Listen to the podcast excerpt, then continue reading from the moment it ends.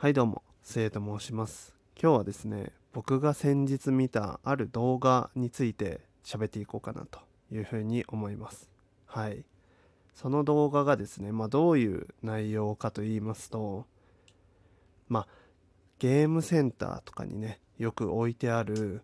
ゲームの中の一つで、ダンスエボリューションっていうね、まあ、あのプレイヤーの人がですねこうその機械にね映し出されてるこうダンスの振り付けをおそらくですね、まあ、僕もねやったことないのであまりわからないんですけど、まあ、真似をして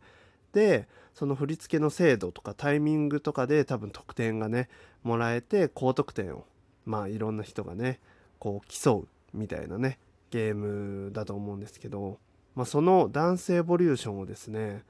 あの結構小太りのうん、なんだろうな。ちょっと冴えないおじさんがやってる動画だったんですね。うん、でまああのなんだろうな。太鼓の達人とかと一緒でこう周りにね見えるんですよ。こうプレイの最中が見えるので、まあ、例えばですけど太鼓の達人って結構こう上手くないとちょっと周りから見られると恥ずかしかったりするじゃないですか。僕結構ですね太鼓の達人下手くそなのでうん。あんまりねこう人前でやるというかねその大々的にねこうゲームセンターのど真ん中とかに置いてある太鼓の達人とかはなかなかね、うん、友達と一緒にとかじゃないとねちょっと触れないんですけどそのおじさんはですねこう人だかりができてる中でそのダンスエボリューションをプレイしててしかもこう選曲があの桃色クローバー Z のなんかももクロのなんか曲だったんですよ。ちょっとね曲のね名前まではちょっと覚えてないんですけどももクロのね曲をやられてたんですよ。でまあいわゆるこうちょっと第三者視点から見るとまあ若干ねこうオタクだなっていうのがもう一目でわかるようなね感じででもうこうなんだろうなしかもこうちょっと小太りなおじさんがみたいなね感じでこう動画内では結構周りの人たちがですねその曲が始まる前のねこうポージングの時から結構クスクスしてたんですよ。うん、で僕も普通にその動画を見ててでそのおじさんがですねもうものすっごいキレッキレのねダンスを完璧にねこうももクロのダンスをするわけですよ。で最初ねもちろんやっぱ笑ってた人たちもこうそのキレキレさのあまりそのキレのねあの良さダンスのねキレの良さのあまり笑ってたんですけどもう途中から誰一人としてね笑わなくなってですねこうもう見入ってたというかもう完全にももクロのステージにおじさんがね一緒に踊ってるのと同義ぐらいの、うん、感じでもうオンステージだったんですよね。おじさんのね。うん。それを見てですねいやすごいなと。うん。なんかそのなんだろうなこう周りにね自分の好きなものをこう見せられるっていう凄さでねこう惜しげもなく見せられるみたいなねところの凄さももちろんなんですけど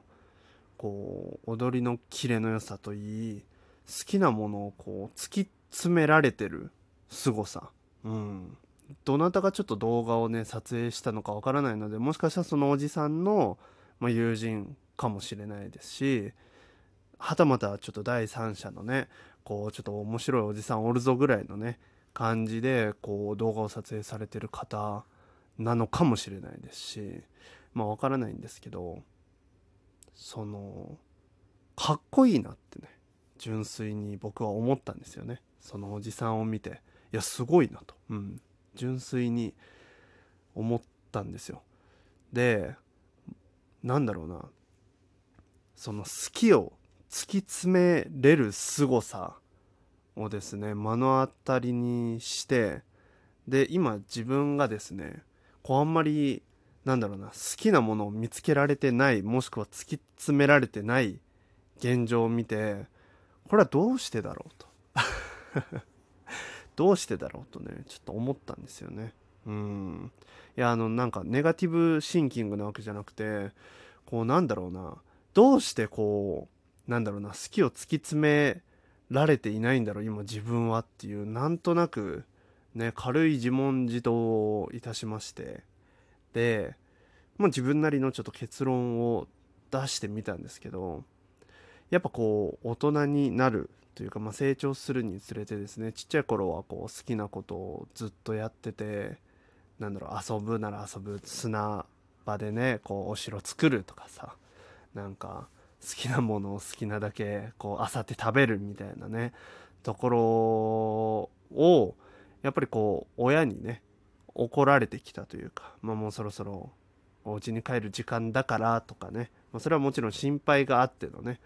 あの怒られというか注意というかっていうのがあったりとかしてこう成長する過程において我慢とかなんだろうな空気を読むとかねそういうところをですねこう十二分に感じてきた果なんじゃないかなと、うん、この今好きを突き詰められてないっていう現状がね。まあ例えばの話僕がよくねこの番組でも言うゲームが好きっていうそのゲームっていうのは何だろうな今で言うとちょっと e スポーツみたいなね言葉もありますけれども、まあ、職業としてはちょっと認定まだねあんまりこう日本だと浸透してないものになりますしあとはそれを突き詰めたからといって何かあるのかこう将来必ずお金になるのかみたいなね。そういうなんかちょっと現実味あふれる話をするとなんか結局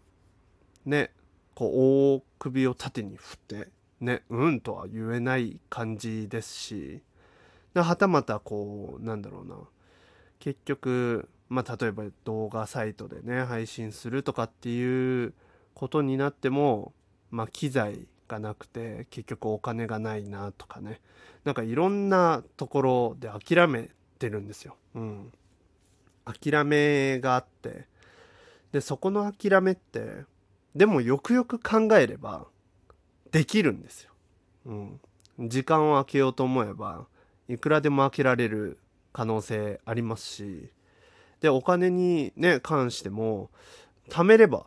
いいだけなんですよ。今が今自分がこうなんだろうなもうギリギリの状態ででお金もなくてっていうわけじゃないんですよ。うん、普通に生活をしてて別に突き詰めようと何ていう切り詰めていこうと思えば切り詰められるところを別に我慢せずにそのまんま過ごしてのお金がないなんですよ。うん、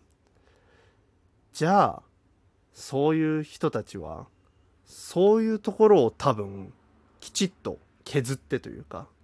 できる最大限をやって自分のこうやりたいことをしっかりとこう突き詰めてるというかねなんだろう。邁進できてるんじゃないかなと思ったんですよね。だから結論で言うと甘えな気がするんですよね。うん、いやどうなんでしょう。他の方のねちょっと意見も聞いてみたいんですけど。まあそれこそラジオトークに関してだってそうですよ。もしこのラジオトークがめちゃめちゃ好きで。でライブとかもめちゃめちゃやりたいみたいなね話をした時にじゃあ時間を割くとか例えば企画を考えるライブとかトークのね企画を考えるとか本当に突き詰めてやってるっって聞かれたらこうやりたくてやってないとかなんだろうできないとか言ってる人には多分「うん」って言える人ほとんどいないと思うんですよね。うん、そう思うとこの人たちすごいなと、うん、思うんですよねだからあのおじさんがですねほんと見た目は全然冴えないなんか坊主で僕が見た動画だと黒い服を着ててでそこそここうちょっとふくよかなっていうか太ってらっしゃるおじさんなんですけどもう踊りはキレッキレでタイミングも完璧でで周りの人からねこう笑われてるのもなんだろう全然なんだろうな気にせずというかねこう自分の信念をしっかり持ってダンスエボリューションに取り組んでるっっていう姿がそれはお金とかはね発生してないかもしれないですけどしっかりこうなんだろうな極められてるというかね自分でやりたいことをこう押し通せてるっていうかっこよさがねありましたよね。で結局ねそのまあ踊りの凄さに周りの人たちもね何だろうこう嘲笑の意味でね笑う方はいなくなりましたしこう魅了できたと、うん、周りをねすごいなと、うん、思ったっていう話です。そう。そうね。なんかこういうこともね普段考えるんだよっていう。ところもねちょっとしてほしかったなと、うん、いう意味も込めて。あとはこう何かね今頑張ろうとしてるけどなんかできないとかねやれないみたいな感じでちょっと諦めてる方がね僕と同じような方がねいらっしゃいましたらちょっと僕のトークを聞いていただいてもう一回頑張ってみようかなって思っていただければなと思います。はい。というわけでこれにて今日は終わりにしようかなと思います。またね。